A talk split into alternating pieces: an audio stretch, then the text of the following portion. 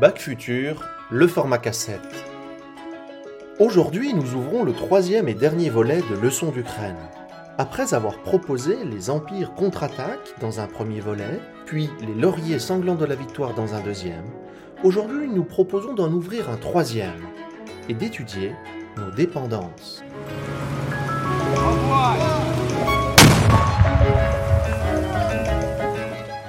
Depuis deux mois déjà, quel plaisir de publier sur Back to the Future.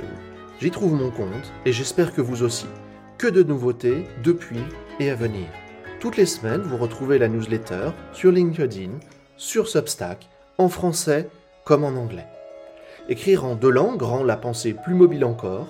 Si le cœur vous en dit, Substack, c'est aussi le lieu et le moyen de soutenir l'aventure Back to the Future au moyen d'un abonnement. En janvier, pour rendre l'aventure plus plaisante encore, je vous proposerai de nouveaux contenus et depuis la semaine dernière, puisque vous écoutez ce podcast, nous sommes partis du côté des audios. Cette nouveauté confirme une chose, la passion et le cœur à l'ouvrage vont en s'accroissant, et avec toujours cette même exigence, se situer à la croisée des temps, et de là, livrer régulièrement des réflexions de qualité. En ce début d'année, je vous propose donc de clore la série Leçons d'Ukraine et d'ouvrir le troisième volet. L'année 2022 confirme une contradiction de longue durée. La puissance économique de l'Europe passe souvent par le sous-sol de la Russie. C'est pourquoi les Européens ne peuvent se passer du Kremlin. Il y a quelques jours, je suis allé me promener sur Google Trends pour me réchauffer les doigts car à l'époque il faisait encore froid et j'ai pianoté le mot énergie. Voici les résultats de 2022. Il semble qu'en France, on associe l'énergie tout d'abord à Total Energy, par homonymie et parce que l'entreprise est une actrice clé du secteur énergétique mondial. On associe aussi l'énergie à l'intervention de l'État, jusque dans le budget des ménages. On l'associe aussi à la continuité de la fourniture énergétique, au travail comme à la maison. On le relie à l'inflation, c'est-à-dire l'enfant caché de la pandémie et de la fermeture de la Chine. Enfin, qui dit énergie dit aussi tension sociale, pour partie liée à la déstabilisation du marché européen de l'énergie depuis la guerre en Ukraine. Sans nul doute donc, depuis février 2022, le thème de l'énergie et donc des matières premières inonde les esprits, les inquiète et les embrume. Back to the Future propose donc d'y voir un peu plus clair par-delà le bruit et la fureur. L'année 2022 montre que, sans énergie démultiplicatrice, notre monde est incapable de fonctionner, du moins à plein régime. Serait-ce une bonne nouvelle? Les pays occidentaux ne profiteraient-ils pas de cette crise pour repenser leur modèle énergétique et économique? Il semble que non, du moins à court terme. Contrairement à ce qu'on croit, les crises sont rarement des opportunités, ni des occasions d'aller de l'avant.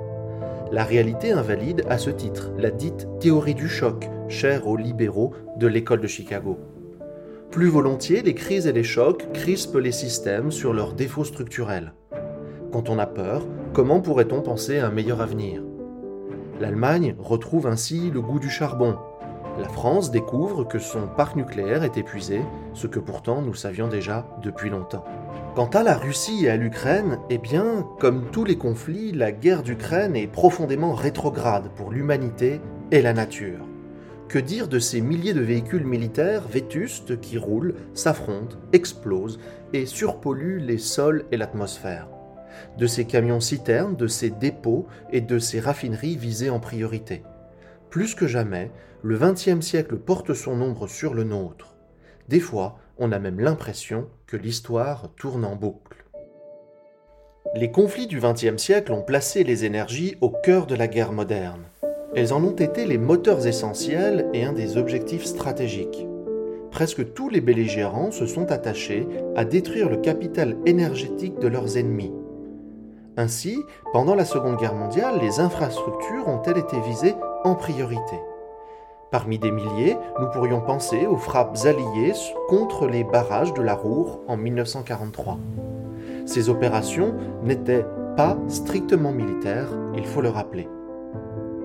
Ces opérations visaient aussi à la démodernisation de l'économie rivale. Elles recherchaient aussi l'éreintement du corps social de l'ennemi. Depuis la guerre d'Espagne entre 1936 et 1939 et jusqu'à nos jours, la liste est longue de cette théorie selon laquelle, en brisant les villes et leur industrie, on briserait le moral des populations. On pourrait même enrichir cette liste des embargos de matières premières et de produits finis, aux embargos des Américains contre le Japon en 1941, Cuba en 1962, l'Irak en 1990 et l'Iran en 1995. En 2022, le thème de la guerre et des énergies braque les projecteurs sur l'Allemagne. En France, on aime bien critiquer ce pays, car probablement on l'envie et on le craint un petit peu. Pays des certitudes et de la prospérité, donc des armées puissantes, l'Allemagne a longtemps semblé, au XXe siècle, un miroir inversé de la France, notamment dans le domaine industriel et énergétique. Jusqu'à février 2022, ce domaine semblait gagnant. Dans les faits, c'est un peu plus compliqué, voyons donc cela de plus près. Depuis plus de 100 ans, l'Allemagne ne cesse de jouer le jeu de la compétition industrielle mondiale. À ce jour, ce choix politique, économique et social a porté bien des fruits de croissance. En 2018, 11 des 20 entreprises allemandes les plus prospères du pays appartenaient au secteur industriel, énergie, chimie, transport, machines-outils, etc. Or, il n'est pas peu dire que ces entreprises ont besoin du sous-sol russe pour tourner à plein régime. La guerre en Ukraine a ajouté une nouvelle pièce à un vieux dossier, les relations ambiguës entre l'Allemagne et la Russie. Un de ces dossiers qu'on place pudiquement dans le tiroir, non parce qu'il est sans importance, mais parce qu'il est assez gênant. Quand on est familier du XXe siècle, j'avoue que la tâche n'est pas aisée. Je n'aime pas quand on rabat systématiquement l'Allemagne sur son passé funeste. On pourrait très bien le faire avec les États-Unis, la France et la Russie, car leurs tiroirs coloniaux sont remplis de dossiers sombres. Dans le même temps, il faut être honnête. Quand on discerne des ambiguïtés et des contradictions, surtout quand elles sont gênantes, eh bien, il faut les dire. Pour commencer sereinement notre réflexion, rappelons que l'Allemagne est une des portes d'entrée privilégiées de la Russie en Europe occidentale.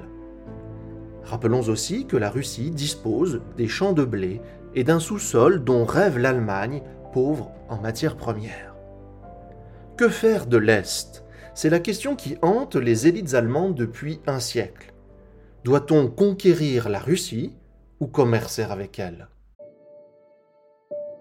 Sur le modèle de la colonisation américaine, les élites allemandes ont longtemps considéré l'Est de l'Europe comme leur Far West leur Far East a pris le nom de Marche vers l'Est ou Drang nach Osten.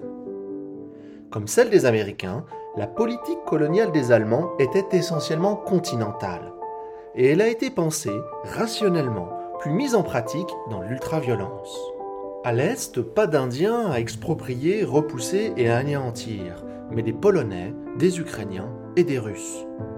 Là, comme en Amérique du Nord, les populations à asservir et les ressources naturelles à prélever semblaient quasi illimitées. De quoi alimenter un appareil industriel moderne et des ambitions géopolitiques mondiales.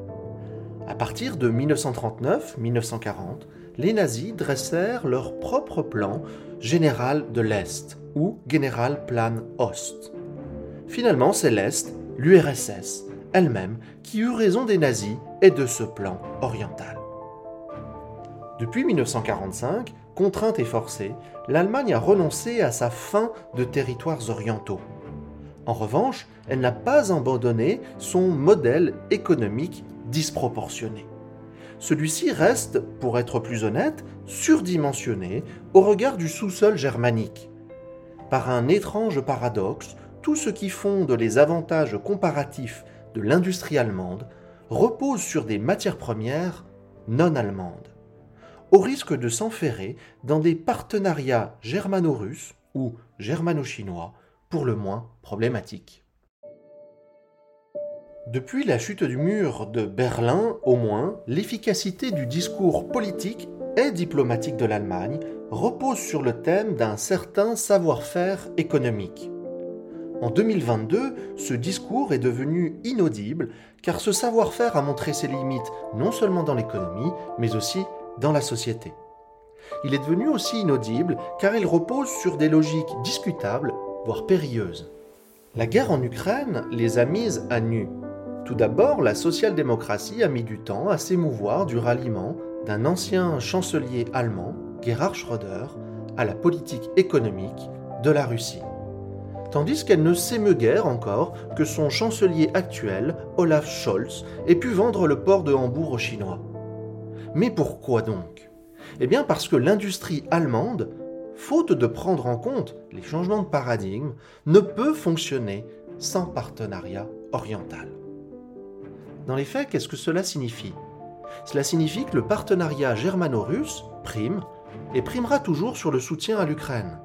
En guise d'ouverture, citons un autre partenariat ambigu, reformulé lui aussi par la guerre en Ukraine. Ce sont les liens entre la Chine et la Russie. Comme tout État rentier sous embargo, la Russie s'est tournée, un peu en panique, vers son puissant voisin chinois. De manière urgente, il fallait et il faut continuer à faire entrer des devises en écoulant ses stocks de matières premières. L'industrie chinoise n'en demandait pas tant, mais c'est déjà une autre histoire. En tout cas, ce qu'on peut dire, c'est qu'au lieu de se soutenir elle-même, la Russie ne semble capable, encore aujourd'hui, que de nourrir la force industrielle de ses voisins, à l'Est comme à l'Ouest. Cette série Leçons d'Ukraine s'achève, mais la guerre continue. Dans quelque temps, il faudra remettre ses réflexions orientales sur le métier, repérer les continuités et distinguer les variations. En attendant, doit-on faire la paix au plus vite? Là encore, l'histoire est bonne conseillère. Faire la paix comme la guerre, cela ne s'improvise pas. Une paix vite faite sur un point de table est toujours mal faite. De même que mettre fin à un conflit en humiliant l'autre pose toujours un problème. Une paix qui n'est pas sincère fonde la guerre de demain. En attendant, que faire? À notre échelle de citoyens et de citoyennes, il faut continuer de réfléchir, d'écrire et de témoigner. Dans le calme et avec probité, par-delà le bruit et la fureur. C'est peut-être peu, mais c'est toujours mieux que de fermer les yeux.